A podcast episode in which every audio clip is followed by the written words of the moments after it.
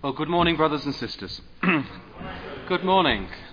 Well, yesterday we looked at the theme, being examples to all. The ecclesia at Macedonia, Thessalonica there, was an example, wasn't it? An example to all the ecclesias across the province of Macedonia and across all of Asia in the way that the ecclesia was being beaten and bashed and thrashed, and how it was setting out that distinctive noise, that noise of encouragement, that noise of receiving the gospel message. We also reflected upon how we've received the gospel and how we should receive it gladly and then pass it on to others. And we thought a little bit about that. And importantly, the responsibility we all have of being a personal witness of the Lord Jesus Christ. And that was quite heart-searching, I believe. Though this ecclesia was an example to all in Macedonia, indeed it became the blueprint of all Gentile ecclesias thereafter, it had a problem.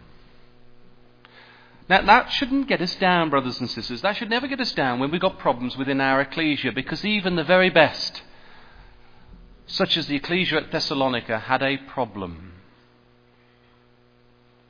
What we should worry about is not the problems, but how we deal with them, prayerfully, collectively, in our resolve to keep error out, but at the same time to upbuild and encourage and strengthen our brothers and sisters. Saving our brothers and sisters, that's the theme of the Apostle Paul, wanting to see our brothers in God's coming kingdom.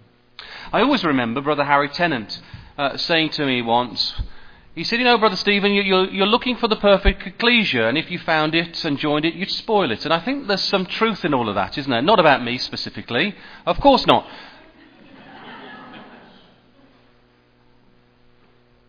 But we should never expect, should we, the perfect ecclesia this side of God's kingdom. We shouldn't get down if we've got problems within our meetings.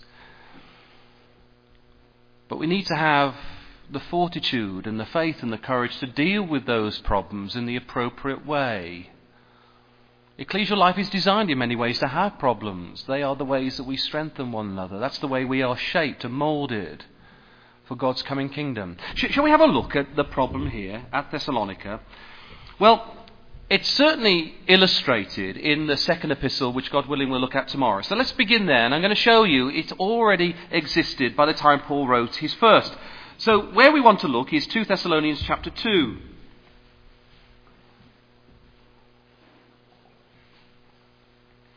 And it was a very genuine problem. In fact, there was a misunderstanding about the return of the Lord Jesus Christ. It was a very genuine concern that they had.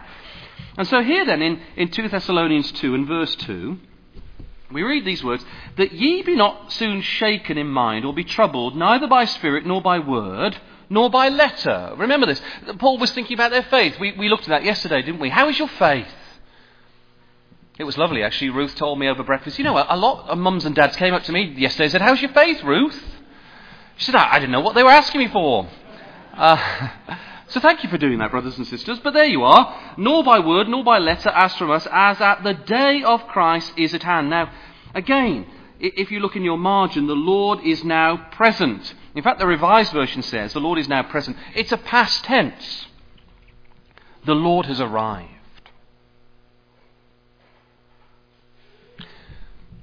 And this ecclesia was an ecclesia facing persecution. And so they were wondering, why are we facing persecution? Why have we got problems continuing here when the Lord has arrived? Other brothers and sisters were actually dying, either naturally falling asleep, or it would suggest that they were being persecuted for their beliefs and they were dying as martyrs. And so this concern was a very genuine concern. Are they forfeiting somehow that the kingdom of God? Are they missing out? Are they dying before Christ arrives? Or are they dying whilst Christ is here, and so they have no chance of God's coming kingdom? And this is the reason why in the first epistle, and even more so tomorrow, God willing, the Apostle Paul under inspiration really elaborates the events surrounding the return of the Lord Jesus Christ to address this very genuine problem. There was real acute concern that somehow the brothers and sisters were missing out on God's coming kingdom. Have a look in chapter 5 now, in the first epistle, and you can see that it was here. It was here at this time as well. And it became such a genuine problem that it started to cause pressure within the brotherhood. Chapter 5 then in verse 14, "Now we exhort you," says Paul, "brethren, warn them that are unruly, comfort the feeble-minded, support the weak, be patient toward all men." That phrase there, "we exhort you, brethren, warn them that are unruly," the Revised Standard Version has "exhort you, brethren, admonish the idlers." Now, what we're being told here is that because there was a belief that Jesus Christ had arrived, men and women were giving up employment. What's the point in going to work when Christ is here? The kingdom of God is here. And they became idlers. And they soon became sponges off the ecclesia. And when we are idle, brothers and sisters, it's not a good thing, is it? There's something good, isn't there? There's something very constructive about having a disciplined day. It keeps the devil at bay, doesn't it, in many ways? There's something very good about having a very structured and very disciplined life in the Lord. Now, another theme picks up here, because if I were to say that that word unruly, in fact, is a military term. So they were idlers, they were giving up their jobs, and they became sponges off the ecclesia, and tittle-tattle was taking place, and gossip, and all those ungodly things that happen sometimes in ecclesial life. But something else is interesting here, because that word unruly is the Greek word ataktos, A-T-A-K-T-O-S, and it's a military term, and it means to be disorderly. More specifically, it means walking out of rank. Now, that's interesting, because we can go all the way back to those early chapters of Exodus, and we can see that when the children of Israel came out of Egypt, they came out in rank, we're told. They came out as soldiers. So this theme of soldiering on to the kingdom of God started in the earliest times, when the children of Israel were coming out of Egypt. And quite surprisingly, the motivation was very genuine. The Lord Jesus Christ has returned, so we're going to give up our jobs. We're going to give everything to the Lord Jesus Christ. That seems a very good thing to do, doesn't it? But as far as Paul saw it, you've become unruly, undisciplined. You've taken yourselves out of rank. No longer are you walking with brothers and sisters as soldiers to the kingdom of God, but you are unruly. Now that's worth reflecting upon, brothers and sisters, through the course of this morning. Have you put yourself out of rank? Are you one of these disorderly ones? Am I? Or are you soldiering on with brothers and sisters to the kingdom of God? Well, this whole idea of deserting your post comes out again. Come back to 2 Thessalonians now, and I'm going to show you a couple of words. And you can mark these out in your Bibles, because this is the theme. They were idle, but by being idle, they became disorderly in their soldiering. So look at these words here in verse 6. Of chapter 3 in the second epistle. "Now we command you, brethren, in the name of our Lord Jesus Christ, that ye withdraw yourselves from every brother that walketh disorderly, and not after the tradition which ye received of us. For yourselves know how ye ought to follow us, for we behave not ourselves disorderly among you." Now this word here, disorderly, you might think is a little different to unruly, because these disorderly ones are now withdrawn from fellowship. If I were to say it's the same Greek word, it causes a bit of difficulty and a degree of uncomfortableness, doesn't it? But because we might think in our minds there's good reason to justify standing out of rank and standing alone.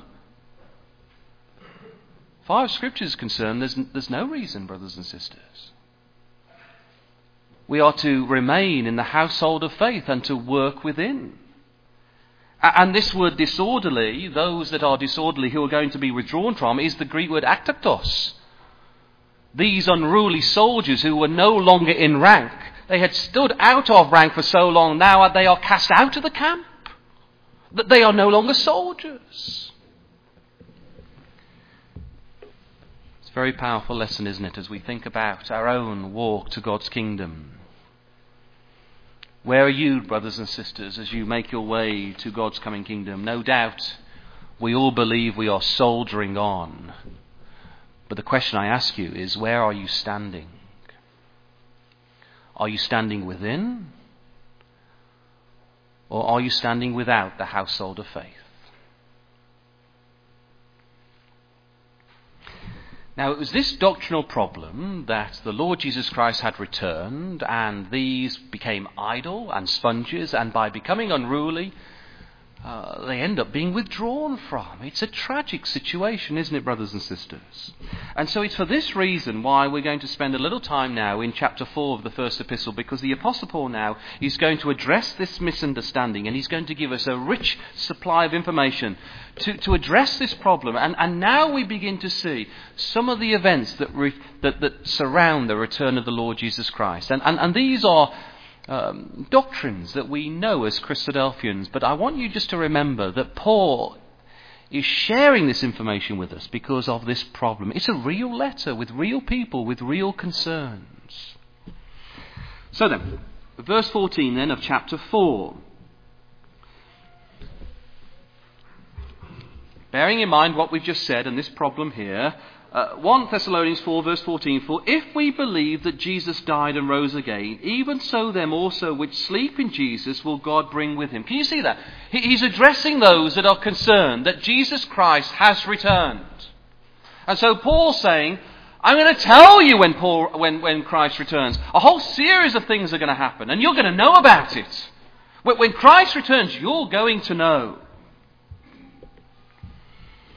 So those who sleep in Jesus will rise again. So sleep here is a metaphor of death. In death a person seems to be sleeping. And if we think about it, if our nights are not disrupted, every night we have death, don't we? Some more than others. But every night we have death. And every morning there is a resurrection. And that was certainly seen this morning when my three came out of the tent, rubbing their eyes, wondering where they were. But every night, have you thought about that? Every night, sleep is a metaphor of death. And every morning when we wake up, we are reenacting the great day to come when the Lord Jesus Christ will raise the dead in Christ. And as I've already mentioned to you before, the word cemetery comes from the Greek komaterium, which means a sleeping place. This was a traditional Protestant view at one time, that those who were dead in the graveyards, one day those graveyards would open up and those who were long dead would stand and live, the anastasis, the standing ones. But this truth has been lost, hasn't it? Well, there's also words of exhortation. Again, let's think there's a very genuine motivation why Paul talks about those who are dying in Christ, because they were concerned that those who are dead in Christ were missing out. So Paul says these words in verse 15 of chapter 4. For this we say unto you by the word of the Lord, that we which are alive and remain unto the coming of the Lord shall not prevent them which are asleep. Notice. For the Lord himself shall descend from heaven with a shout, with the voice of the archangel, with the trump of God, and the dead in Christ shall rise first. Now this is why he says the dead in Christ shall rise first. Don't worry yourself. When Christ returns, the dead in Christ shall rise first, because they were concerned that the dead were somehow missing out. Then we which are alive and remain shall be caught up together with them in the clouds to meet the Lord in the air, and so shall we be ever with the Lord. The Lord himself shall descend from heaven. Notice those words. The Lord himself. The Lord Jesus Christ is not going to send an angel. He's going to come himself. And that phrase there, shall not prevent them which are asleep, at the end of verse 15. You may have a slightly different rendering there. It should be interpreted, by no means proceed. In other words, it won't come before. The sleeping in Christ are not going to lose out on anything. So Paul is really stressing the point twice here. The Lord shall not precede them which are asleep. And then again, the dead in Christ shall rise first. He's emphasizing the point twice, that when Christ returns, the very first to know will be those who are dead in Christ. So if Jesus Christ returned this very second, we wouldn't know. We wouldn't know. But those who are dead in Christ, they would be reassembled, reconstituted, not only in terms of their living and breathing bodies, but their memories and their experiences and their character. How does God do that? To reconstitute a man is one thing. To bring back his memories and experiences is an altogether different thing altogether, isn't it? But God does that. And they will rejoice knowing that the Lord has returned. Isn't that lovely? And so, isn't this an incredible blessing? And brothers and sisters, perhaps some of us here this morning are mourning over those who are asleep in Christ. Perhaps we have buried brothers and sisters recently, but think about it in this way. They now have a very special blessing. A blessing rests upon them that they're going to know before us. Such is God's ways, that the dead in Christ shall rise first. Well, also, how are the dead revived? Well, it says there that they will be revived from their sleep, in verse 16, with a shout. Again, this whole theme of the soldier is developed a little further now, because that expression with a shout means an order, a command from a military general. So when the Lord Jesus Christ returns, and we're going to see here that he returns in a bodily form, it is he. He doesn't send an angel to raise the dead. Jesus Christ comes and raises the dead himself. Personally, this is how important the dead in Christ are to him. They are dead in him. And so he does it personally. And he says an audible command, and it's a command of a military general. And in other words, he's gathering an army, isn't he? These men and women who are dead in Christ are his army. And he's the general. And he commands them to stand. Isn't that remarkable? And then remarkable, brothers and sisters, of all the ways that the Apostle Paul could characterize those that sleep in Christ, he characterizes those as soldiers. You know why? Why? Because they've been soldiers. Can you see the point? God's not going to make you a soldier. You've got to become a soldier, to be a soldier of God's army. And so these men and women, when they're gathered up out of the dust, they're soldiers, because they are soldier to God's kingdom. And now it's confirmed their status. They are soldiers of the living God. Now it's interesting, isn't it? Because it says there, he's going to shout with the voice of the archangel and with the trump of God. And it really gives a sense that this is an audible voice. A shout. It's an audible command. But they're dead. Yet they hear it. Let's have a look at John chapter 5. And the Lord Jesus Christ picks up this idea. John chapter 5. So the Lord Jesus Christ is going to descend from heaven, and he is going to shout. It is going to be an audible voice. And so then the question that goes begging here, who is going to hear this voice? Well, Jesus answers this question in John chapter 5. John 5 then. Look at verse 25. Verily, verily, I say unto you, the hour is coming, and now is, when the dead shall hear the voice of the Son of God, and they that hear shall live. Okay, so it's the same ideas that have been expressed by Paul there. But go down to verse 28 now. Marvel not at this, for the hour is coming in the which all that are in the graves shall hear his voice. So somehow this dust is going to hear. This dust. Abraham, Isaac and Jacob, they're just merely dust now. But they're going to hear. And shall come forth they that have done good unto the resurrection of life, and they that have done evil unto the resurrection of condemnation. So picture this in your minds. When the Lord Jesus Christ comes, he's going to make this audible command, and the command is only going to be heard by the dead. It's going to be an audible command, but only the dead in Christ shall hear it.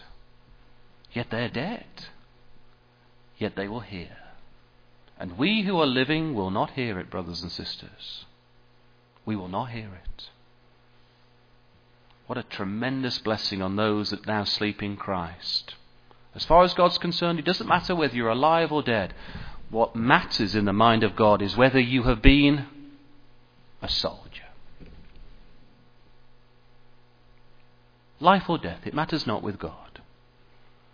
What matters, brothers and sisters, is whether we have been soldiers. Soldiers for Christ. So only the dead will hear Christ. Come with me now to Isaiah chapter 26. The dead will be the first to know, and we've got this lovely, metaphoric, poetic language here in this prophecy. One of my favourite prophecies here. Isaiah chapter 26. And you can see it's all about rejoicing. It opens up, doesn't it, in verse 1, in the day, shall this song be sung? It's a song of salvation, of rejoicing, of recognition of God's goodness. And there we read in verse 19, thy dead men shall live, together with my dead body shall they arise. Awake and sing, ye that dwell in dust, for thy dew is as the dew of herbs, and the earth shall cast out the dead. And so then, that the saints here are likened to the dew, and as the Son of Righteousness with healing in his beams comes from the east and rises, and those beams penetrate the ground, then the dead are cast out. They're cast out of the earth to form the cloud of witnesses. And brothers and sisters, when those men and women of yesteryear hear that audible voice and they are reassembled and their characters are revived, what is the first thing that they do as they stand by their grave? What do they do? Have a look. It tells you in Isaiah 26. What do they do? What would you do? You sing. What a scene that is, brothers and sisters. As they come out of the ground, there's no anxiety that they're about to meet the Lord Jesus Christ. No doubt there will be a time when that will hit them. But their first experience is that they have been released from the shackles of death, that they are free for a time at least. And they sing in God's goodness. What a remarkable scene that is, brothers and sisters. Next time, if the Lord remains away and we stand by a graveside, let's remember that. Remember Isaiah 26. The brother and sister that you bury will soon stand and sing at that very place of God's goodness. And they will have every reason to sing. Well, what about those that are alive? If the Lord Jesus Christ returned today, what's going to happen to us? Well, let's go back to 1 Thessalonians chapter 4. It's rather dramatic, in fact. Verse 17. It couldn't be any clearer, could it? Then we which are alive. Couldn't be any clearer. The dead in Christ shall rise first, and they'll sing there at the side of their graves. But there, in verse 17, then we which are alive and remain shall be caught up together with them in the clouds to meet the Lord in the air. And so shall we ever be with the Lord. We will be caught up, it says there. We will be caught up. Can just keep a finger there, and I want to just illustrate the use of this phrase, because I've been asked a number of times. Come with me to Acts chapter 8. You might know this connection. If you don't, it will be helpful. Acts chapter 8, and here you've got Philip and the Ethiopian eunuch, and we're going to come across this phrase used elsewhere, and the application will be very helpful.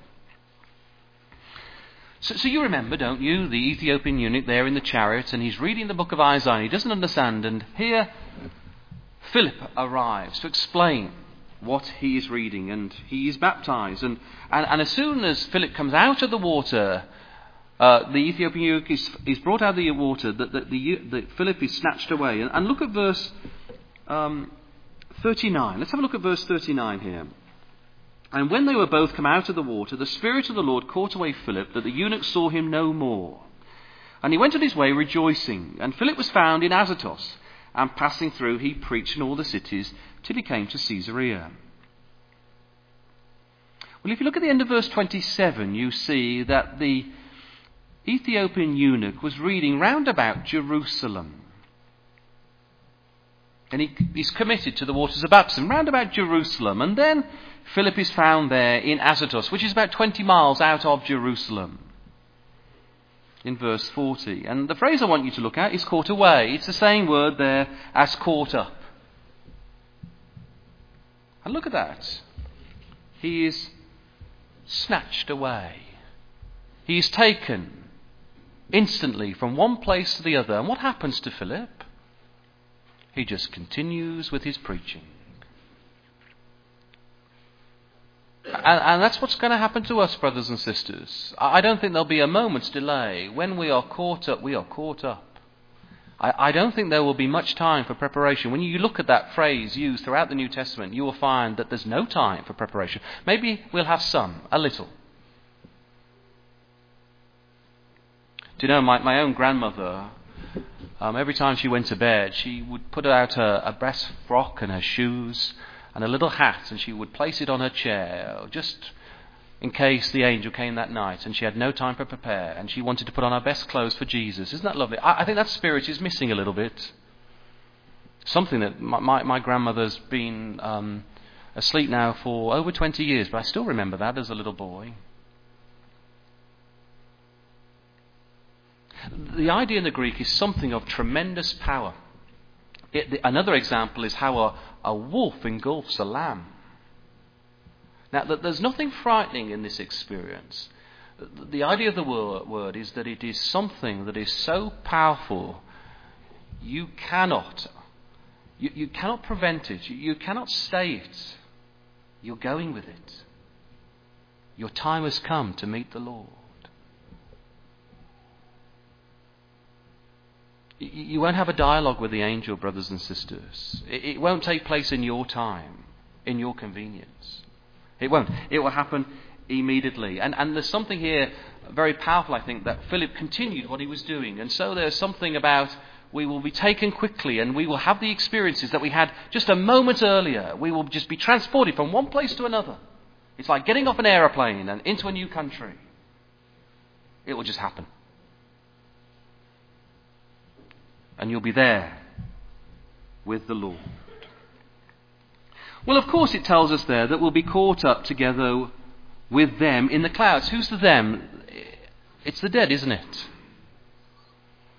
So we're going to meet the Lord with the dead in Christ. And we don't know how it's going to happen. Some say that it will be the dead in Christ who will knock on your door. I don't know. But what I do know is that we will make our way with them. Though the dead in Christ rise first, we go together. We are transported together. What a picture that will be, brothers and sisters, the ecclesial world. And about 50,000 Christadelphians around the world. And there will be others who will be responsible and will all be taken. Gone. But given that we're just 1 in 100,000 across the world's population, I don't think the world will even notice. And perhaps it will be in a time of great trouble that was never was. So the world won't even care. We're a rounding error of the world's population. Well, these clouds, and we don't need to spend too much time here because it's obvious, isn't it? Look at the references here, a great cloud of witnesses. And we've looked at Isaiah chapter 26 with the dew that will form the cloud of witnesses. Daniel 7 verse 13, this wonderful picture of the return of the Lord Jesus Christ. One like the Son of Man came with the clouds of heaven. And then Matthew 24, the Olivet prophecy. They shall see the Son of Man coming in the clouds of heaven with power and great glory. And so then these clouds are representative of the saints in glory. And we will meet, notice verse 17, the Lord in the air. Now that's a very interesting word because the word meet means for the purpose of meeting. And it gives the idea of meeting a great dignitary. The emperor has arrived. And the implication in that word is that we will greet him as the royal dignitary. The saints will welcome him as the king of the earth. There won't be any questions who Jesus Christ is and what he is about to become. It will be, for all of us, brothers and sisters, obvious, acutely obvious, that we are in the presence of extraordinary greatness. And it will be with deep humility that we come and speak to him. Every man has to give a confession of those things that he's done in his body. Do you know, if I were to say to you, next week all of you are going to meet the Queen. So get your tickets and I'll arrange it for you. Or you'd go, oh, Stephen, that's amazing. Thank you so much. Love to meet the Queen. Have you ever thought each of us are going to have a personal conversation with the Lord Jesus Christ? And that conversation is all about what we've done. You know what? Even if we're not granted the kingdom of God, and that's what we want, because that's our hope, isn't it? That's the vision. But you know what? What a blessing to have a personal one-to-one conversation with the Son of the living God. If our lives just finish there, that's so undeserving, isn't it? When was the last time you spoke face-to-face with the Queen in Buckingham Palace? Well, unless you surprised me, you'd say never. You're going to have a one-to-one conversation about you with the one who sat at the right hand of the Father in heaven. That's extraordinary. What a privilege, brothers and sisters. And you're going to see him as a king. Now, this is why. Look at this here. This is why Paul says the king is coming. Look how the word the Lord is mentioned here. Look at verse 15, the word of the Lord in chapter 4. Can you see that? The word of the Lord. Then verse 15, the coming of the Lord. Then verse 16, the Lord himself. Verse 17, to meet the Lord. And then verse 17, to be always with the Lord. There's going to be no doubt about it. He's the Lord of Lords and King of Kings. And he's coming. And he's coming for us. I think we forget that from times. We talk about the Lord Jesus Christ coming to establish God's kingdom and establishing a period of peace and righteousness for 1,000 years and then giving the kingdom to God who will be all in all. Yes, of course, that's right. But he's coming for us. Have you thought about that? He's coming for you. This is a personal visit he's embarking upon. Yes, of course, he's going to do all the things in the earth, but what he wants more than anything else is to be with his brothers and sisters. That's what he wants more than anything else. He's coming for you. When is he coming? Oh, we want him so quickly, don't we? When is the Lord coming? Are you feeling tired waiting? Is your faith flickering because he's not here? When is he coming? Let's have a look. When is the Lord coming? Well, this timing of the Lord is picked up now in chapter 5. Because now Paul has established the point. He's not here now, brothers and sisters, in Thessalonica. You're not missing out on the kingdom. So then the obvious question is, well, when is the Lord coming? Verse 1 then of chapter 5, but of the times and the seasons, brethren, ye have no need that I write unto you, for yourselves know perfectly that the day of the Lord so cometh as a thief in the night. Now, I want you just to notice that expression there, the day. Jesus had already said, hadn't he? But of that day and that hour knoweth no man, no, not the angels which are in heaven, neither the Son, but the Father. That's Mark chapter 13. No one knows the day. And this is the day of the Lord. And we don't know the day. But we ought to watch for the signs and the times of his coming. We should all be so attentive.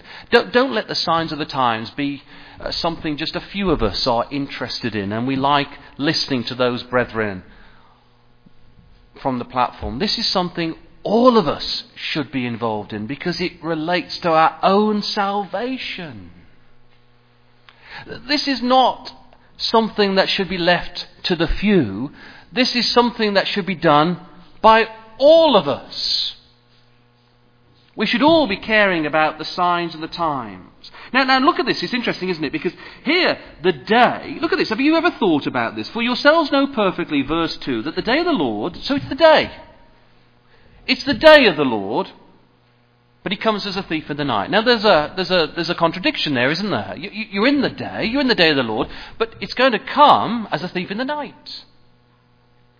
There's a paradox. It's a day, but it's also in the night. Look at verse 4.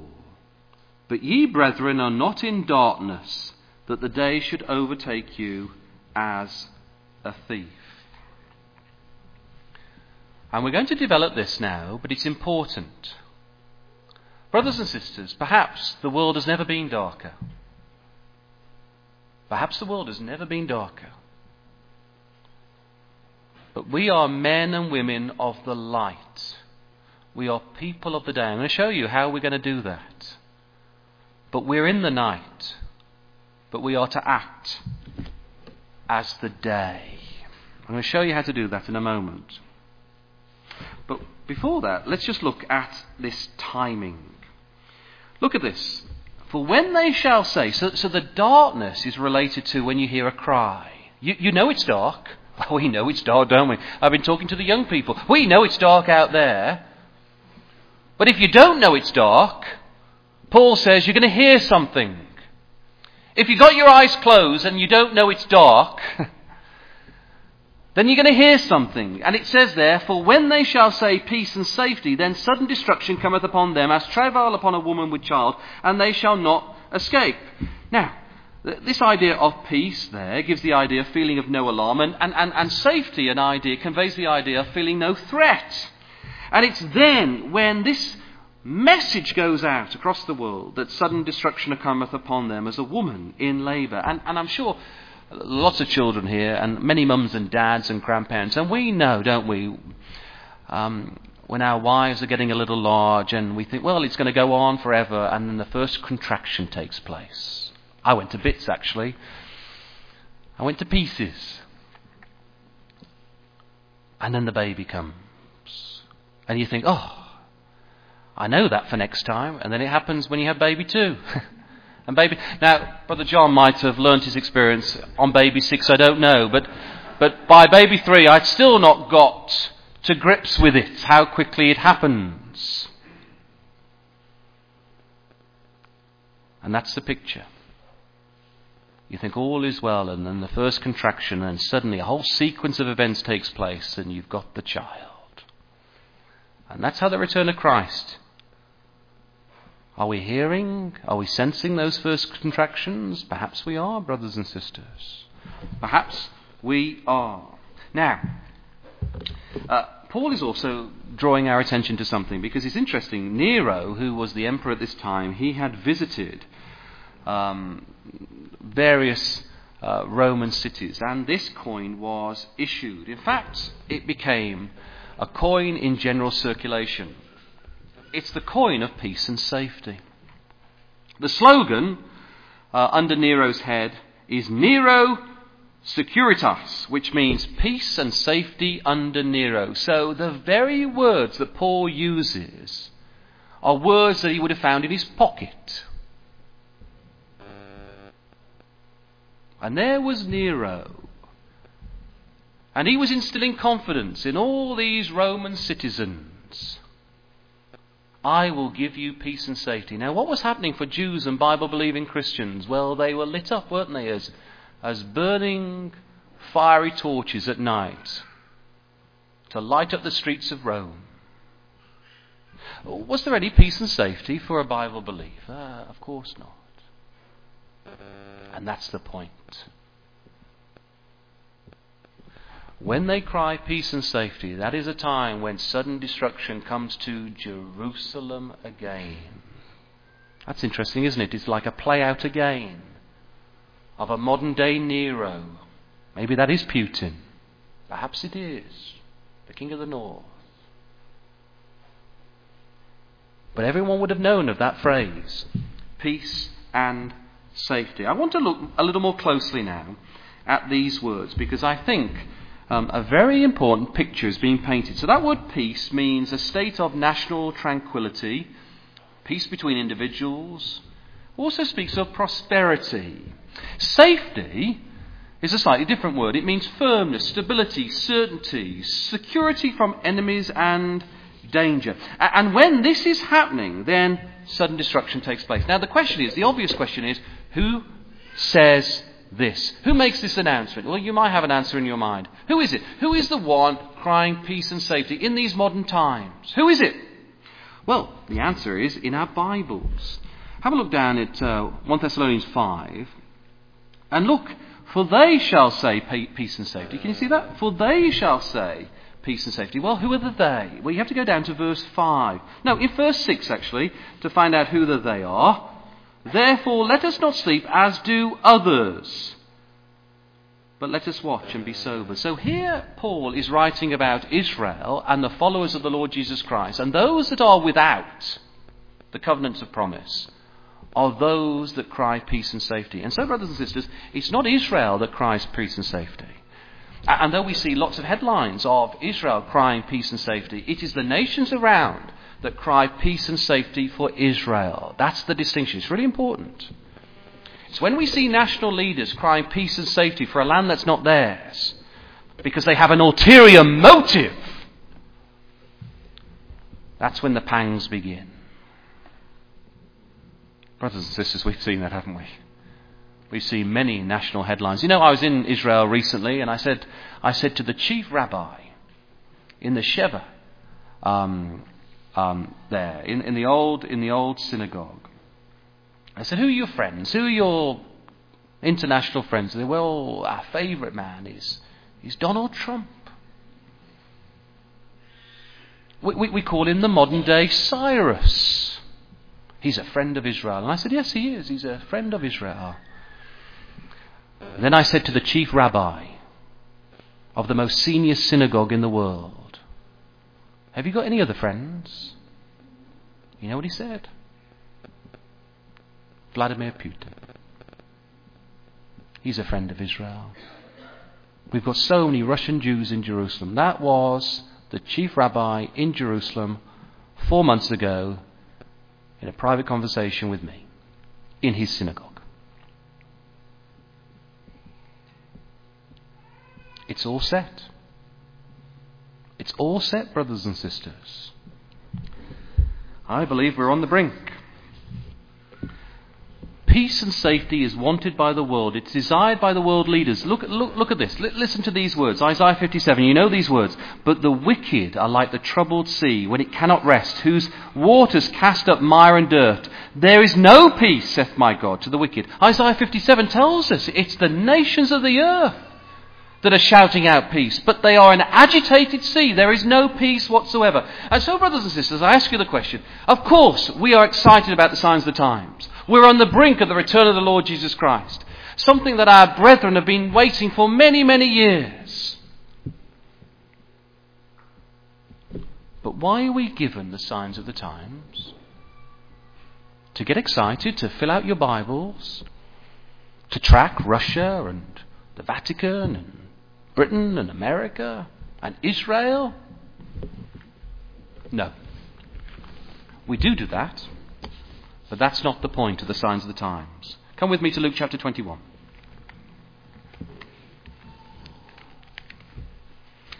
Are these signs here to terrify us? No. Let's see why we have the signs of the times. And this is why we don't leave it to a few to do the signs of the times for us. This is why we all take an active interest in the signs of the times. Luke chapter 21, verse 25, the Olivet prophecy. "And there shall be signs in the sun, and in the moon, and in the stars, and upon the earth, distress of nations with perplexity, the sea and the waves roaring, men's hearts failing them for fear, and for looking after those things which are coming on the earth, for the powers of heaven shall be shaken." Verse 34. "Take heed to yourselves." This is a personal message. "Lest at any time your hearts be overcharged with surfeiting and drunkenness and the cares of this life, and so that they comes upon you unawares. For as a snare shall it come on them that dwell on the face of the whole earth. Watch ye therefore, and pray always, that ye may be accounted worthy to escape all those things that shall come to pass, and to stand before the Son of Man." Brothers and sisters, what is being said here is that though we see the nations in perplexity, though we see the world leaders crying out peace and safety, though we see Jerusalem no longer trodden down of the Gentiles, which is Luke chapter 21. We've seen all of these things, and we're incredibly excited about these things. The message for us is that we do not become intoxicated in a godless age. Look at it. Verse 34, take heed to yourselves, that at any time your hearts be overcharged with surfeiting and drunkenness and the cares of this life. And if we do, we read there in verse 36, our destruction comes.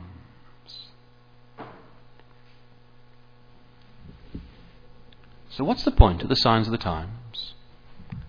To get excited, to get thrilled, of course it is. It's lovely to hear it. But it's to act upon it. To apply the exhortation to yourself and to your family and to ecclesia and those that you love.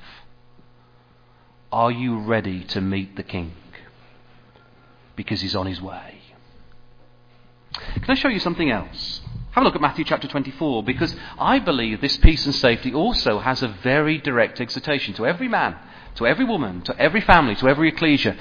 You could think that this peace and safety is this great political cry that is heard, and it's at a national, international level. No, no, no, no. It's not. There's a very personal message, I believe, here. Look at Matthew 24. We're picking up the same account, aren't we, from Luke chapter 21, but we're going to look at it from a slightly different perspective now. Verse 43 of Matthew 24. But know this, that if the goodman of the house had known in what watch the thief would come, he would have watched and would have not suffered his house to be broken up.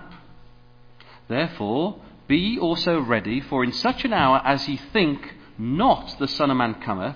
Who then is a faithful and wise servant, whom his Lord hath made ruler over his household, to give them meat in due season?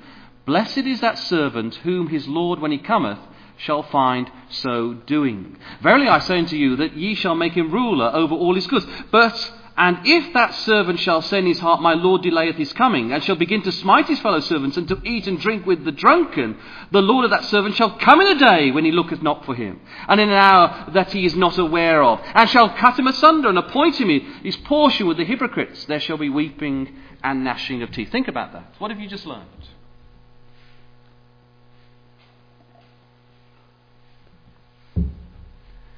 I'll tell you what it says. There will be those in the brotherhood, it tells us there, that will feel very comfortable in this age. That will have the attitude that the Lord delays his coming. And they have their own peace and safety. You see that? The exhortation here, brothers and sisters, when we ever say in our hearts peace and safety is now, in this lifetime, in our personal circumstances, then our sudden destruction comes. How can you make your life peace and safety? Well, I'd suggest when you make this life your home, your permanent home, when this life becomes your Eden, your paradise, and there's nothing really to look forward to. I'm happy to be here now. That's your peace and safety. And if we ever have that attitude, then our sudden destruction comes. Isn't that interesting? Paul picks up this big international theme when the nations of the earth cry peace and safety, but there's something going on in the household of faith when we cry peace and safety in this life. Then our sudden destruction comes. Now, you know, don't you? Just think laterally. You know that that's a Bible theme. Can we have a look at Revelation? You know this, don't you? This is the letter to the ecclesia of Laodicea. The final ecclesia. Well, these are not new ideas, are they? Perhaps a fresh perspective, but it's not a new theme. Revelation chapter 3. This was an ecclesia that was very comfortable in life. Verse 17, to the ecclesia at Laodicea, because thou sayest, I am rich and increase with goods, you could write in your margin, they cry, peace and safety, and have need of nothing, and knowest not that thou art wretched and miserable and poor and blind and naked. Look at verse 16. So then, because thou art lukewarm and neither cold nor hot, I will spew thee out of my mouth. That's the destruction, isn't it? So certainly now we see that this is the applicable theme for the ecclesias in the last generation. a time of Laodicea, a time of greatness, of richness, of wealth, of plenty. We all have plenty relatively, don't we? It's what we do with our resources that matters. If we are confident in our resources and our assets and we view it as a time of peace and safety, then, brothers and sisters, the Lord Jesus Christ will not give us God's kingdom. He will not, because we've made our kingdom here and now. We've made our kingdom here and now. Well, come back with me to 1 Thessalonians and we'll look at chapter 4 now.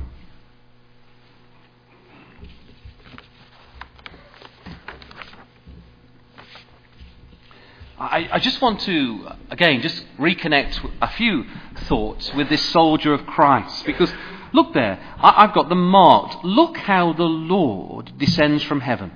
He comes with a shout, notice, a voice and a trump. And these are all military terms. So the way that he calls and reassembles and reconstitutes and takes those dead and living to the judgment seat is all under this military umbrella. The general now is gathering his army. Men and women, as soldiers of Christ, travelling to Israel. So with that, after Paul has talked about the peace and safety, now in chapter 5, have a look at what he says here in verse 6. So therefore, he says, as we've just looked, let us not sleep as do others do, but let us watch and be sober, for they that sleep, sleep in the night, and they that be drunken are drunken in the night. But let us who are of the day be sober, putting on the breastplate of faith and love, and for a helmet the hope of salvation. How lovely there, if we're in the day, men and women of the day, though it's dark outside, we've got the triplet, haven't we? There you are, the end of verse 8. You've got faith, hope and love. Well, we've seen that already, haven't we? That lovely triplet in verse 3 of chapter 1. So now you've got the soldier of Christ. It's no longer an ecclesia, it's an individual soldier. And now this soldier is associated with the qualities of the inner man, a faith in God, a love for the Lord and a hope of Christ's return. Have you got that? Have you got a faith in God, a love for the Lord and a hope of Christ's return? And we're being told here that this is the way that we can be preserved as soldiers of Christ, if we've got faith in God and love for the Lord and hope of the return of Christ. Isn't that lovely? So simple. A lifetime to develop. But I haven't answered the question. How can we be living in the night and be men and women of the day? Now, brothers and sisters, if you've not seen this, oh, your hearts are going to soar. Not from my words, certainly not. From God's words. This is lovely. Put this in your margin. Don't miss this one. This is a gem. Come with me to Romans 13. Here the Apostle Paul elsewhere explains how we can be in the night, but men and women of the day. Look at this. This is, oh, my heart absolutely soared when I came across this. Romans 13 then. And you'll see the context right away. Verse 12. The night is far spent. Oh, how night has tarried. The night is far spent. The day is at hand. Oh, that's interesting, isn't it? The night. We're in the night. We're in the night. This is not the day of the Lord. We're in the night. We're in the darkest hour. And as we know, the darkest hour is just before the dawn. We're in the darkest hour, brothers and sisters. The night is far spent, the day is at hand. Let us therefore cast off the works of darkness and let us put on the armour of light. Let us walk honestly in the day, not in rioting and drunkenness, not in chambering and wantonness, not in strife and envying, but put ye on the Lord Jesus Christ and make not the provision for the flesh to fulfil the lusts thereof.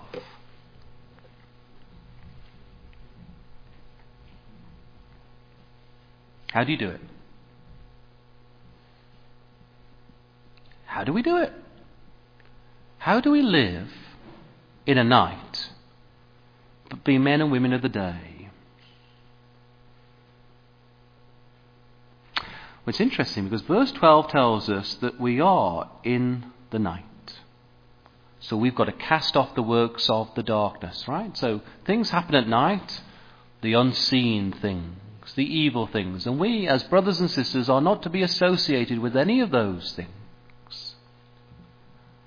And verse 13 says, and I've got them underlined here, let us walk honestly as in the day. Now, brothers and sisters, that's your exhortation. You might not have noticed that.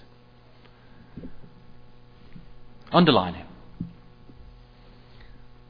How can you be in the night, but you walk honestly as in the day? Well, we've got to understand what the day is. The day is the day of the Lord. The day of the Lord is the time when the Lord Jesus Christ is in the earth and he's reigning supremely from Jerusalem.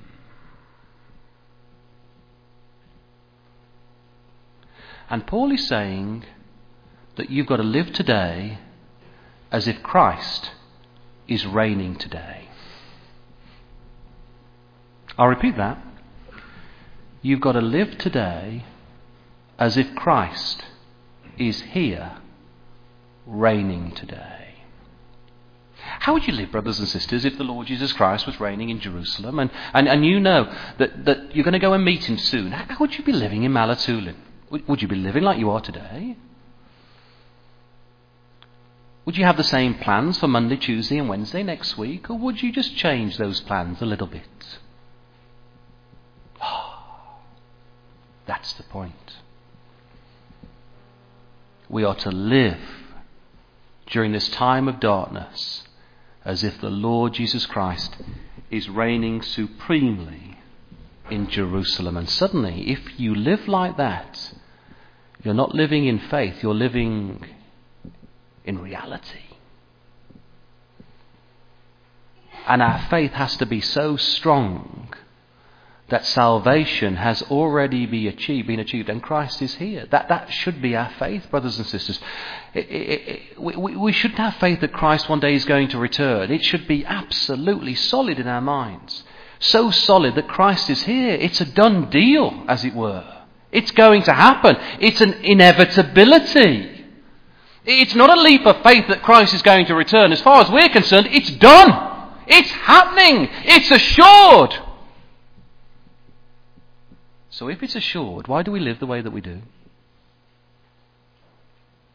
Come back to 1 Thessalonians, and I just want to pick out a little verse there. We looked at it the other day. Can you remember this? This is the answer. Can you remember when I said these words in 1 Thessalonians 3 and verse 6?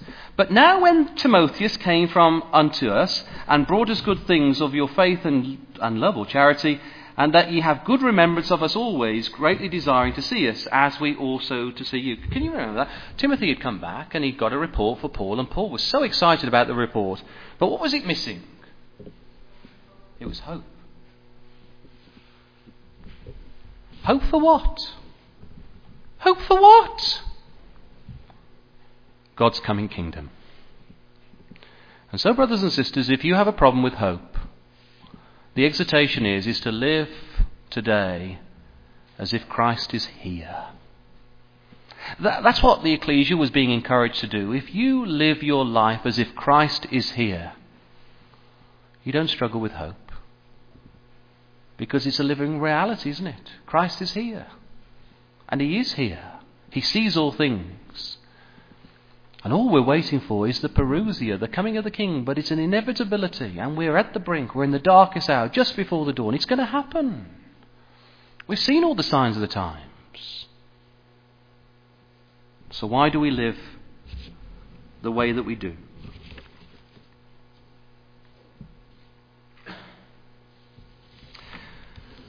So, brothers and sisters, with those thoughts to ponder, I just leave you with three questions that we've considered this morning. How are we preparing ourselves for the parousia, for the coming of the King? There's an inevitability about the coming of the King. He's on his way, as it were. He just hasn't arrived yet. But it's happening, and it will happen. Are we actively interested in watching the signs of the times in the light of Bible prophecy? And we should all say emphatically yes. So how are those signs changing our lives? Because that's why we have them. And then finally, the things that we've just considered now. Are we living as if Christ was here? that you can see him with your very eyes. No longer do you need the eyes of faith. He's here in Jerusalem, and we're going to meet him. The cry has gone out. And if we can't see him there in Jerusalem today, how can we make sure that we develop that vision more clearly in our hearts and minds?